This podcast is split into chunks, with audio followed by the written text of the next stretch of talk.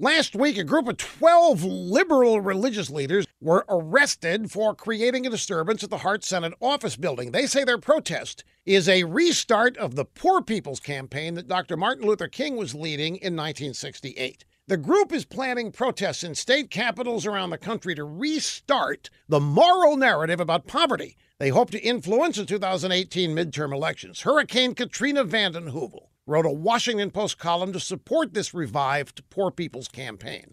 And folks, it was a litany of the usual liberal complaints income inequality, mass incarceration, voting disenfranchisement, catastrophic climate change, really hard on the poor, and all the rest. Her major thrust was that Republicans care only about the rich and big corporations while the little guy suffers and suffers some more.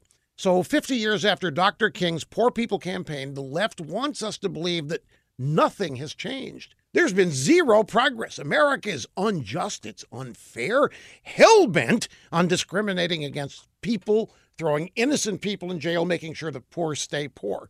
So, I have to ask where were all of these socially just, morally upright liberals hiding during the Obama years? They certainly weren't organizing protests on behalf of the poor during those eight years. What happened to the poor? Where were the poor? Were they not poor? Did Obama cure poverty and Trump bring it back? What happened? Any ideas?